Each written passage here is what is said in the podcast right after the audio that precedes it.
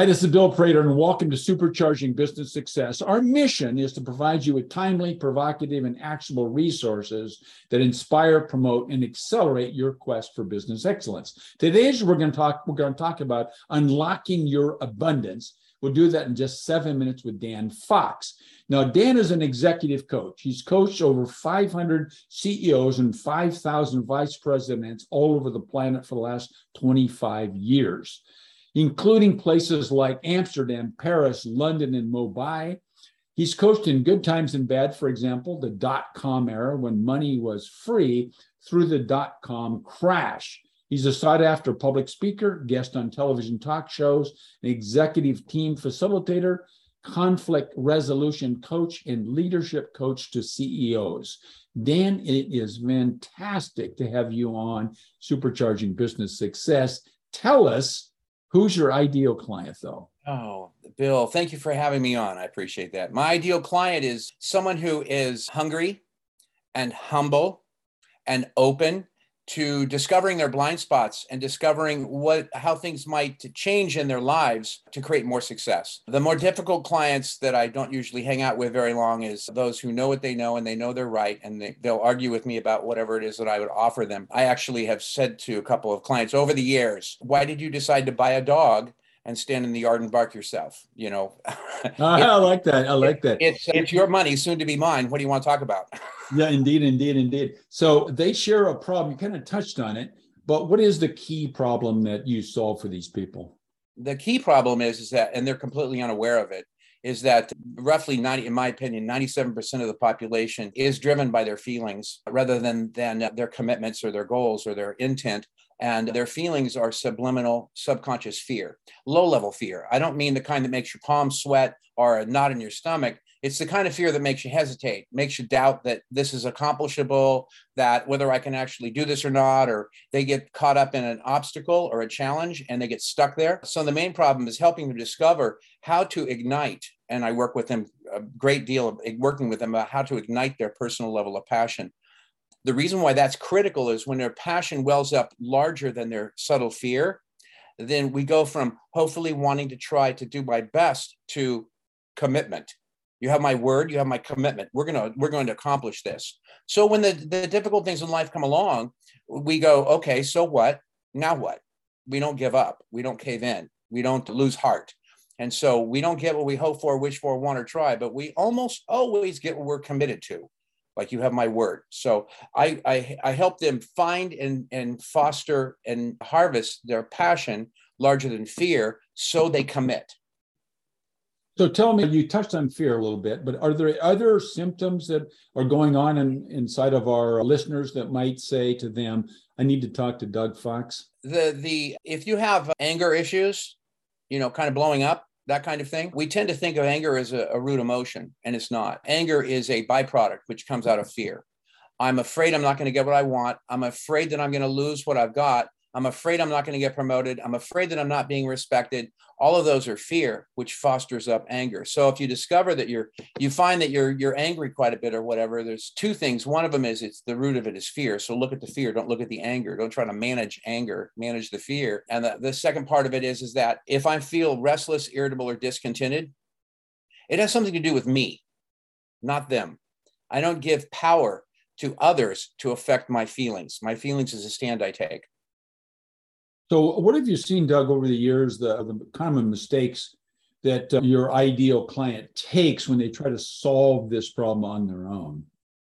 They are willing to go with me and dig deep and find out the root causes that's subliminal and subconscious that's driving their show. And often it can be something that occurred in their life early on that had them write a script about the future and say, I'm going to prove them wrong, or I'm never going to let that happen again. And so it basically subconsciously drives their show. And so for them to help unwind, to, to let go of resentments, to forgive, that way they can have peace. And whenever I'm whole and complete and I have peace, I can say, Bill, how can I be there for you? Rather than I'm I'm kind of thinking about me and what I want. Well, that's very well said. So I know there's a lot of things people might do, but tell us one single thing that might really help one single thing that people could do right now that would help them unlock this roadblock they've got in front of themselves? In a dramatic way, really become honest with themselves. To be a scientist and ask, why did I feel that? Where's that coming from? Why did I do that? What, where did that, where was that coming from? To be able to study ourselves. I, I tell my clients, I said, welcome to the wildest adventure of your life. This is the adventure into you. Most of us operate on autopilot and we stuff feelings and they're in a Pandora's box. And when, you know, we reach 25, 35, 45 years old, the box is pretty full and it pops up and comes out. And all of a sudden I go, I don't know why I responded like that. Oh, well, let's good opportunity to take a look at that and clean it up. We can recreate our lives today for the rest of the day today to be anything we want if we're willing to be honest and look at it and do some work on ourselves to find out why we are where we are, what's really going on, and uh, and then to stand guard at the door of your mind and, and keep the negativity out. Go, I'm not going to go down that rabbit hole. I know where that leads me. It leads me to feeling depressed, and when I'm depressed, I'm not a good leader. When I'm not a good leader, the team doesn't operate in unison, and so we don't accomplish anything. So we get to start taking control of the thoughts we think because the thoughts we think always lead to a feeling. The feelings drive our actions actions drive our, our outcome. So if you want to change the outcome, the only lever that we have is the thoughts that we think today. Okay, thank you very, very much for that. Now, I know you've got a beautiful free gift for our listeners. So tell us what the gift is and where they would go on your website to get their hands on the gift. Okay. Well, the the the the gift that I have or whatever is a TED talk that I gave in Chelmsford, England, six years ago and it was about human connection and relationships and it covers a lot of these topics and it's when you go to youtube and you type in dan f-o-x-x it'll be the first thing that pops up. That's the ted talk that i gave. It's 18 minutes and 39 seconds. And uh, it's been well received. I you know i have one one of my friends that became a friend is a university professor in albuquerque and she she shows it to every one of her classes for all these years. So i've it's i think you find it really really valuable and it's free. Oh, yeah, beautiful. Beautiful. So I told you I'd ask you seven questions in seven minutes. I've taken about six minutes and I've asked six questions. So what question, Doug, were you waiting for me to, Dan, excuse me, Dan, were you waiting for me to ask you? And I didn't come up with it.